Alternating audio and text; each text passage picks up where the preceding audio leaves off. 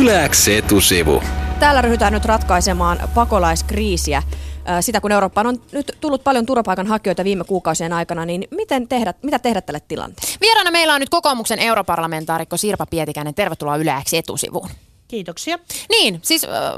Mennään heti siihen aiheeseen, joka puhuttaa eniten. Viime kuukausina Eurooppaan on saapunut turvapaikanhakijoita ja pakolaisia ää, niin iso määrä, että se on kyllä yllättänyt kaikki. Miksi E U:ssa ei ole osattu varautua tällaiseen tilanteeseen? No tavallaan on kyllä osattukin. Öö, tota, esimerkiksi kansainvälinen pakolaisjärjestö on varoitellut jo viimeiset kymmenen vuotta siitä, että tarvittaisiin enemmän rahoitusta, öö, toimenpiteitä. Se, että meillä on ennätysmäärät pakolaisia kuusikymmentä miljoonaa ympäri maailmaa ja Syyrian epävakaa tilanne tarkoittaa, että kuusi miljoonaa ihmistä on pois kotoa Syyria-alueelta. Mutta se ongelma on ollut se, että me ei osattu varo- varautua yhteisin keinoin. Eli jokainen jäsenmaa säätää vähän eri tavalla. Niin, siis E U:ltahan odotetaan nyt tosi paljon sitä, että E U toimisi niin kuin sen pitäisi yhdessä Euroopan unionina. Mutta sen sijaan, ratkaisujen sijaan on päädytty sellaiseen tilanteeseen, että riidellään esimerkiksi siitä, että miten nämä turvapaikanhakijat jaetaan eri maiden kesken, tarvitaanko kiintiöitä. Tuntuu jotenkin absurdilta, että samaan aikaan E U:ssa E U tappelee keskenään, kun jengi tyyliin hukkuu Välimerellä. No, tässähän se ongelma ydin on. Ongelman ydin itse asiassa ei ole se, että me kyttäisiin hoitamaan tällaista ihmismäärää. Ongelman ydin se, että me ollaan kaikki vähän peukalo keskellä kämmentä, kun jokainen säätää tosiaan eri tavalla. Euroopan unioni eli komissio ja parlamentti on ehdottanut jo yli kymmenen vuotta sitten ja sen jälkeen moneen otteeseen yhteistä maahanmuuttopolitiikkaa. Ja jäsenmaat ei ole halunnut hyväksyä sitä. Jokainen on halunnut itse päättää, että millä ehdoilla tänne pääsee, miten me käsitellään, käsitellään tota, maahanmuuttohakemukset, miten me tehdään rajavalvonta. Ja nyt me ollaan niin kuin pakon edessä palattu tähän, ja sehän on se komission iso maahanmuuttopaketti. Eli Frontex, yhteinen rajavalvonta, joka paikassa, täällä on silti suomalaistukkoa ja akkaa rajalla, mutta että lisätään resursseja sinne, missä muualla ei ole. Sitten yhteinen käsittely maahanmuuttajille, pakolaisille. Pakolaisten käsittely tulee suoraan kansainvälisistä sopimuksista, mutta maahanmuutto, kukas on kuullut semmoisen sanan kuin blue card? Ei, ei, ei. Tämä on nyt joku ihan parlamentin käytävillä liikkuva Brysselin sanastoa kyllä oleva termi. Mutta sellainen on ihan päätöksenä olemassa. Se on sama kuin jenkkien green card, eli se on se laillinen tapa tulla E U:hun. Yksikään jäsenmaa vaan ei ottanut sitä käyttöön kunnolla. Eli meillä puuttuu lailliset tavat tulla tänne. Ja sitten tota, pistetään yhteistä budjetista resursseja sinne, missä niitä vastaanottokeskuksia ei ole riittävästi ja jossa ei ole riittävästi resursseja käsitellä tota, tätä äh, ihmis, ihmismäärää, joka tulee. Ja ajatelkaa, nyt jos Suomeen yhtäkkiä tulisi kaksi miljoonaa ihmistä jostakin ilmansuunnasta, niin kyllä me varmaan sitä silloin toivottavasti joku muukin maa ottaisi osa vastaan ja vähän jakaisi taakkaa ja käsittelyä, se olisi ihmistäkin kannalta reilu. Eli tästä siinä on kyse, tehdään yhdessä. Paremmin, se on parempi ihmisille ja parempi joka jäsenmaalle. Mutta siis te olette parlamentissa jo MEPit tienneet tämän jo monta vuotta, niin miksi ne ei kuuntele ne valtioiden päämiehet? Nehän päättää vaan siellä huippukokouksissa, mitä päättävätkään, ja parlamentti sitten lausuu, mitä lausuu. Mikä, mikä teidän merkitys on tämän kriisin ratkaisemisessa? Äh, tota, äh, tämä Euroopan päätöksenteko on siitä hassu äh, juttu, että tämä on vähän kuin kolmipäinen lohikäärme. Kaikki päät äh, kiinni samassa ruumiissa ja hirveän tulisia. Mutta Mut se on isoin lohikäärme ne huippukokoukset ja vaan joo, aina, aina iänikuiset presidentit ja pääministerit, ky- ky- ei ikinä parlamentti. Joo, ja tota, äh, tämä jännite johtuu siitä, että yksikään asia ei siirry E U:n yhteiseen päätöksentekoon, jos kaikki jäsenmaat ei ole sitä samaa mieltä. Sen takia me ei valvottu tarpeeksi meidän pankkeja, sen takia me ylivelkaannuttiin jossakin, sen takia me sallitaan tätä älytöntä veronkiertoa ja verotuhlausta, mistä myös on paljon puhuttu, sen takia me ei ole saatu yhteistä maahanmuuttopolitiikkaa. Ja valitettavasti tuntuu, että me tarvitaan aina joku tämmöinen järkkykriisi, ennen kuin sitten se viimeinenkin ää, tota peräpenkkiläinen suostuu sanomaan, että okei, no okei. Tehdään sitten yhdessä pako edessä. Mutta siis Sirpa Pietikäinen, kokoomuksen europarlamentaarikko, tämä kuulostaa siltä, että sä et itsekään oikein usko E U:hun. Miksi ihmeessä meillä sitten on tämmöinen yhteinen Euroopan unioni, jos tosiaan sen toiminta on näin toivotonta, eikä mitään saada tehtyä, kun aina joku asettuu poikkiteloon ja kolmipäinen lohikäärme vaan niin kuin räyhää? Mm-hmm. Kyllähän me saadaan, mutta Euroopan unionille on tosiaan ominaista, me tehdään vähän liian hitaasti, liian vähän liian myöhään ja, ja tota, liian hitaasti. Mutta sitten mietitään, mitkä ne vaihtoehdot on. Okei, pistetään sitten ne rajat kiinni ja ruvetaan elämään niin kuin Pohjois-Koreassa, niin hoidetaan itse vaan kaikki asiat tota, täällä ja Hämeenlinna irtisanoutuu Suomesta kanssa ja hoitaa itse asiansa. No tästä jokainen ymmärtää, että no ei sekään oikein hyvä vaihtoehto. No sitten se toinen vaihtoehto ö, olisi sitten ö, se, että siirrytään täyteen federalismiin. Mutta toisin, eli liittovaltioon. Eli liittovaltioon, eli silleen kuin Yhdysvalloissa, mutta toisin kuin Yhdysvalloissa, jossa se kaikki kansakuntien kirjo on tasasti ripoteltu, niin meillä italialaiset on italialaisia, puolalaiset puolalaisia, suomalaiset suomalaisia, niin se eteneminen siihen, että me se oikeasti siirryttäisiin niin, että jäsenmaille ei ole valtaa, tämmöiseen äh, tota, äh, komission hallitus, jopa, jonka parlamentti valittaa ja se tekee päätökset ja Suom... Mitäs tapahtuisi, kun Suomeen tulisi vain tiedoksi, että okei, nyt tuotte noin paljon Kreikkaa ja by the way, teillä pakolaiskiintiöt on verran. No niin, eihän ei meni hermot, niin, ei onnistu. Ei halutaan onnistu. Päättää itse. Niin, halutaan päättää itse. Niin silloin niin kuin, ei voi pakottaa federalismia. Ja silloin niin sen jälkeen, sitten me voidaan tietysti ruveta sotimaan ja katsoa, että kuka, kuka määrää ja kuka käskee. No siitä on historiassa kyllä aika pitkä kokemus, eikä sekään niin oikein toiminut. Niin jäljelle jää tämä asteittain enemmän tekeminen, joka on hirvittävän tuskasaa ja hirvittävän hidasta. Mutta jos katsoo myös kaksikymmentä vuotta taaksepäin, maatalouspolitiikat, ää, taloudenvalvonnat, ää, asteittaisesti kuitenkin ihmisten oikeudet, perusoikeudet, kyllä me mennään eteenpäin, mutta... Kyllä tämä on vähän puksuttamista kilpikonnan vauhtia. Eli unioni on kuitenkin kaikista huonoista vaihtoehdoista se paras. Mutta jos puhutaan hei hetken aikaa vielä tota, näistä turvapaikanhakijoista ja tästä pakolaisten määrästä, joka nyt Eurooppaa kohtaa. Tänne siis tulee muitakin kuin eurooppalaisia. Niin tota, täällä Suomessa on keskusteltu tästä aiheesta tosi kiivaasti. Mutta siellä Manner-Euroopassa niitä maahanmuuttajia on paljon isommat määrät valmiiksi kuin täällä Suomessa. Miten Brysselissä keskustellaan turvapaikanhakijoista ja tästä pakolaiskriisistä? Onko se samanlaista keskustelu kuin täällä? No sitten jos ajatellaan ihan Brysseliä, Brysselinä kaupunkina, niin ei, se ei ole ollenkaan niin kiivasta, koska Brysselin kaupungissa on kuusikymmentä prosenttia ekspattia eli muualta tulleelta ja siellä on niin kuin aika vakkari, kun katsoo mitä tässä bussipysäkkiä, niin siinä on brittiherra ja saksalaisen äh, naisen ja äh, tota, hunnutetun muslimin ja aasialaisen ja tummaihoisen kirjo. No ei siellä niin erotakaan, kuka on turvapaikanhakija. Niin ei siellä niin voi erottaa, että aah, tuossa on selvästi turvapaikanhakija. Mutta sitten jos Brysselillä tarkoittaa tätä parlamenttia, niin se keskustelu on aika samanlaista kuin meillä täällä. Siellä vaan isompi joukko on, tai en mä tiedä, onko se isompi, mutta äänekkäämpi joukko on tällä puolella, joka sanoo, että okei, tehdään nämä jutut yhdessä, niin vältetään katastrofi. Sanoo, että tämä on osa eurooppalaisia arvoja ja sanoo, että ei se, että joku on jostain kotoisin tai tota, uskoo johonkin tai uskomatta, niin kerro siitä yhtään se enempää kuin vasenkätisyys meillä. Että eihän mekään voida sanoa, että vasenkätiset on sellaisia tai tällaisia tai tollaisia.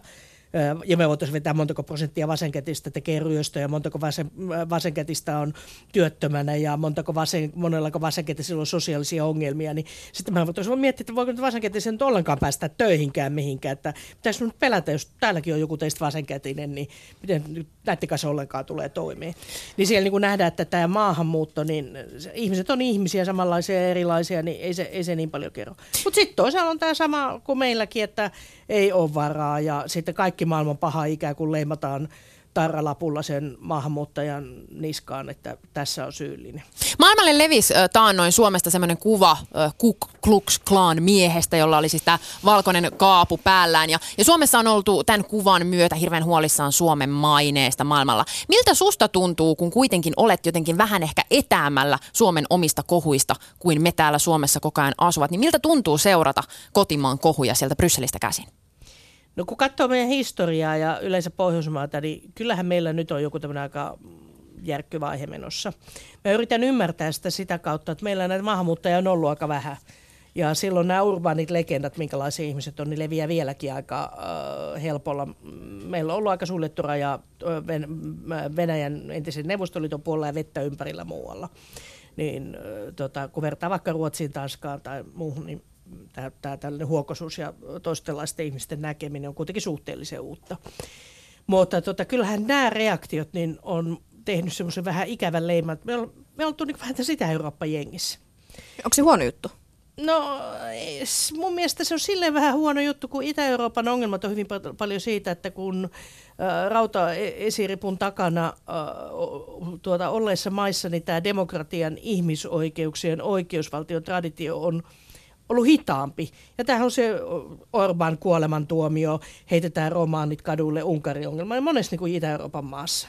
Ja muualla niin kuin tavallaan tämä, että ihmisoikeudet on jokaisella, mä en anna niitä, vaan ne on jokaisella.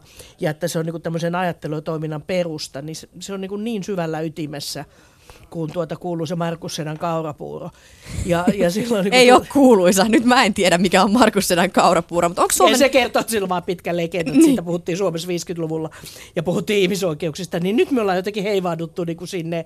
Takaisin viisikymmentäluvulle. Niin, tai jonnekin tuota sellaiseen, sellaiseen henkiseen il, il, ilmapiiriin. Mutta onko sun kokemus tosiaan se, että Suomen, Suomen maine on jotenkin niin kuin kokenut kolhuja ja Brysselissä suomalaiset nähdään tämmöisinä viisikymmentäluvun Markuksina? Epädemokraattisina. Kaurapuuroina. No, älkää nyt Markusta syyttöön. Syyttäkää, olen varmaan ihan hyvä seitä.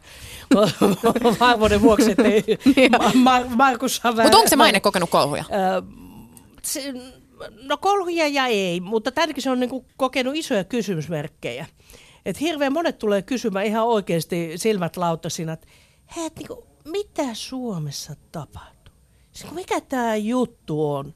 Niinku, mitä teillä tai teille on tapahtunut?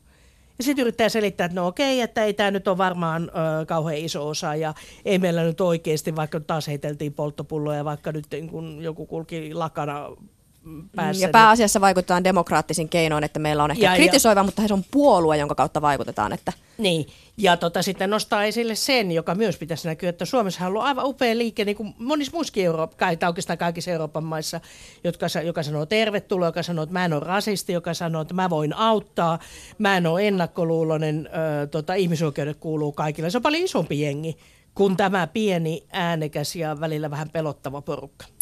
Äsken puhuttiin Euroopan pakolaiskriisissä ja nyt siirrytään siihen, että millaista se MEPin, europarlamentaarikon työ oikein on? Niin, mitä siellä oikein tehdään? Isolla mandaatilla teidät lähetettiin sinne reilu vuosi sitten Brysseliin pitämään Suomen puolia. Ää, miten on mahdollista, että aika vähän teistä MEPeistä on tässä niin kuin viimeisen vuoden aikana oikeastaan kuulunut? Vähän niin kuin, että torvet, torvet soitellen sinne, sinne lähditte, mutta sen jälkeen on ollut vähän hiljaiseloa. No kuule, tota, sitä pitää möykkää niin paljon kuin pystyy ja kykenee, lähettelee kaiken maailman tiedotteita, kiertää viikonloput ympäri Suomea ja käy, käy aina siellä, kun media pääsee. Kiitoksia nöyrästi nyt tästäkin kerrasta sitten. Tässähän sitä Aha, ollaan. Eli se on niin kuin median, median syy, että me ei no, me eikö pidetä... niin media pidä aina kaikesta syytä? No kyllä, täällä ollaan sylkykuppena, anna tulla vaan. Mutta oikeasti, niin meillä on vieläkin niin pikkusen ta- tapa käsitellä näitä Brysselin asioita sillä, että ja sitten ulkomaan uutisiin. Siellä Brysselissä, siellä ne pääministerit ja Merkelit ja ketä niitä nyt oli komission puheenjohtaja punaisella matolla marssi. Eikä niin, että kun puhutaan äh, esimerkiksi pakolaisuudesta, niin kuin tänään puhuttiin, niin puhutaan sitten vaikka jonkun MEPin kanssa ja puhutaan, että no, mitä se E U nyt tekee tai ei tee. Tai kun puhutaan metsien suojelusta tai maataloudesta tai resurssitehokkuudesta tai mistä milloinkin. No hyvä, ettei Eli... kutsuttu sisäministeriä puhumaan nyt niin kuin tästä turvapaikkauksesta. Nyt saitte, kuulkaa, kymmenen pistettä heti kättelyksi. Mutta niin tästähän se aika paljon ö, tuota, liittyy. Mut mitä me sitten tehdään siellä? Niin me tehdään enimmäkseen ihan samanlaista hommaa kuin kansanedustajatkin. Edustetaan niiden ihmisten, jotka on meidät sinne lähettänyt, niin näkemyksiä isolla sihdillä. Enkä mä nyt tiedä ihan, onko se mun tai Jussi Halla-ahon vika, jos ei yhtään meidän näkemyksiä löydä mitään eroja. Eli tota, tätä kautta sekä ne, jotka ajattelee niin kuin Jussi Halla-aho ja ne, jotka ajattelee niin kuin minä, niin on saanut sinne oman, oman oloisensa ihmisen. Ja sitten siellä käsitellään lakeja ja tehdään lakeja. Mutta siis europarlamentissahan tehdään hyvin paljon sellaista niin kuin työtä, joka vaikuttaa Suomen lainsäädäntöön. Kyllä. Siis mitä seitsemästäkymmenestä yhdeksäänkymmeneen prosenttia Kyllä. jopa Suomen lainsäädännöstä saa jonkun niin kuin pontimensa tai, tai niin kuin vaikutuksensa näin. Sieltä europarlamentista. Miten me voidaan me suomalaiset sitten yhä olla jotenkin niin paljon? Tai me median edustajat niin palikoita, että me puhutaan Brysselistä tuolla äänensävyllä, että sitten ulkomaan uutisiin. Miksi me ei tajuta sitä, miten suuri valta ja vastuu ja vaikutus sillä europarlamentilla ja meidän edustajilla siellä on? Kyllä, kaverit pikkuhiljaa tajutaan, mutta pitkä matka vielä. Mutta esimerkiksi, äh, tota, kyllä minuun on paljon esimerkiksi eläinsuojelujärjestöjen yhteydessä, kun puhutaan, äh, puhutaan vaikka siitä, että minkälainen eläinsuojelulainsäädäntö tai valtuutettu Suomessa on. Ja Euroopassa pitäisi saada aikaan puitelainsäädäntö eläinten hyvinvoinnista, teitä romalaisia koiria, siellä tapettaisiin Espanjassa ja irtettäisiin äh, pitkin puita. Ihmiset on yhteydessä siitä, että kun on hormonihäiritsijöitä, niin miten nyt äidit voi, voi olla yhtään tietoisia tur- siitä, että uskaltaako muoviastiossa niitä lasten ruokia mikrossa lämmittää ja valvotaanko me niitä tuotteita, että ne tuotteet on turvallisia vaikka lasten lelut. Eli teiltä toivotaan jopa lisädirektiivejä. Mm. Että... Ja silloin niin kun siellä, sitä lainsäädäntöä me tehdään. Tuoteturvallisuudesta, maataloudesta, ympäristöstä, pienemmässä määrin ihmisten hyvinvoinnista, taloudesta, pankkien vakaudesta ja sitten sitä sovelletaan kansallisessa lainsäädännössä. Etusivussa on vieraana nyt siis europarlamentaarikko Sirpa Pietikäinen, kokoomusta edustat Suomessa, E P P-ryhmässä istut parlamentissa. Tota, siellä on seitsemänsataaviisikymmentä muutakin meppiä kuin, kuin sinä, niin oot siis aika yksi, yksi monesta. Niin miten se yksi pieni meppi siellä pystyy vaikuttamaan päätöksiin? I, tässä tota... Keskeisiä on nämä tämmöiset epäviralliset interest groupit, eli tämmöiset verkostot, joista samoista asioista kiinnostuneet ihmiset tekee vaikkapa hormonihäiritsijöiden tai opiskelijoiden oikeuksien, koulutuksen tai muun osalta yhteistyötä. Sitä kautta sä löydät sitten se, että yli seitsemänsataa ne, jotka on kiinnostuneet. Koulutuksesta kiinnostuneita. Ja koulutuksesta joo. kiinnostuneet esimerkiksi, ne komission virkamiehet, jotka tekee niiden hommien kanssa äh, tota, töitä ja kansalaisjärjestöt ja muut. Ja siellä mietitään, että mitä me yhdessä voidaan tehdä, että vaikkapa nyt tämä yleissivistävän ja peruskoulutuksen osuus olisi riittävä. Ja sitten se toinen on, että kun siellä kukaan ei kysy, kun esimerkiksi tuota, siellä laissa on aina joku raportööri. Se on ihan oikein, joka pykälä pykälältä kirjoittaa sen lain parlamentin puolesta ja tietysti kuulee ihan hirveästi tahoja ja yhteensovittaa sen oman puolueen ja muiden puolueiden edustajien kanssa. Niin ei kysytä, että mistä sä oot. Aa, Luxemburgista pieni maa, et pääse. Aa, suomalainen, no ei sua sitten. Vaan siellä hirveästi se oma mielenkiinto, asiantuntemus ja ennen kaikkea kyky tulla muiden kanssa toimeen, niin ratkaisee sitä, minkälaista valtaa saa. Sä oot ollut meppinä vuodesta kaksituhattakahdeksan. Jos nyt saat sanoa yhden asian, niin mikä on se merkittävin asia, minkä sinä olet, Sirpa Pietikäinen, europarlamentaarikkona saanut oikein aikaan? Vau, wow, olipas iso. Iso. Onko niitä niin monta vai onko vaikea tietää se, että mihin yhteen voisi voinut päättää? Tuota, täytyy olla pikkasen nöyrä. Demokratiassa tota, on joko valehtelee tai suuruuden hullu, jos sanoo, että minä omin pikkukätösin tämän asian tein, kun aika monta Berlusconia ja siinä on joutunut käännyttelemään siihen samalle linjalle. Mutta ehkä tota, ne isommat liittyy tähän resurssitehokkuuteen, eli miten ympäristöasioita hoidettaisiin ää, paremmin, ää, paremmin Euroopassa. Sitten myöskin isolti ää, tuota, hankintalainsäädäntöä siihen, että hankittaisiin järkevämpiä tuotteita. Otetaan täällä loppuun vielä pienet vinkit europarlamentaarikko Sirpa Pietikäiseltä. Mitä niin kuin, tärkeitä päätöksiä tai keskusteluja ää, E U:ssa ja europarlamentissa on nyt tulossa, joita sä suosittelisit, että kannattaisi erityisen tarkalla ää, korvalla kuunnella ja herkällä silmällä seurata? No niin, aloitetaan slangilla, niin sitten tunnistaa nyt olevastaan digiagenda. Eli se tarkoittaa sitä, että minkälaisella pelisäännöllä äh, tota, informaatioteknologia tulee tuotteisiin, vaikkapa jääkaappeihin tai, äh, tai tota, kännyköiden kautta saa terveyspalveluita. Ja se vaatii yhteiset pelisäännöt. Sitten eli on... siis, että mitä, mitä tuota oikeuksia annetaan eri palveluille? Siis, että vai mitä tietoja he saavat hankkia meistä E U-kansalaisista? No se on osa sitä, eli tämä tietosuoja on osa, ja, ja meidän pitää saada hyvä eurooppalainen äh, tietosuoja. Joo. Öö, mutta jos ei meillä ole yhteisiä standardeja, niin ne hilakilaviitkuttele puhuu toinen toistensa kanssa ja silloin me ei myö, sit se on joku muu kuin eurooppalaiset järjestelmät, jotka menee eteenpäin. Sitten on energiaunioni. Tämä tarkoittaa, että mitäs me yhdessä tehtäisiin sellainen urakka, että energiatehokkuus paranee, uusi, uusiutuvien käyttöön ja fiksut verkot. Eli tämä tarkoittaa sitä, että saa lamput sammuu ja mm. voidaan omista aurinkopaneeleista myydä sitä energiaa ja kaikkea, äh, kaikkea tätä. tätä. Yhden saat vielä sanoa. Just niin. No se on tämä resurssitehokkuus ja äh, Pariisin kokous ja ilmasto. Yes. Kiitos paljon vierailusta YleX Etusivussa Sirpa Pietikäinen, kokoomuksen meppi eli europarlamentaarikko.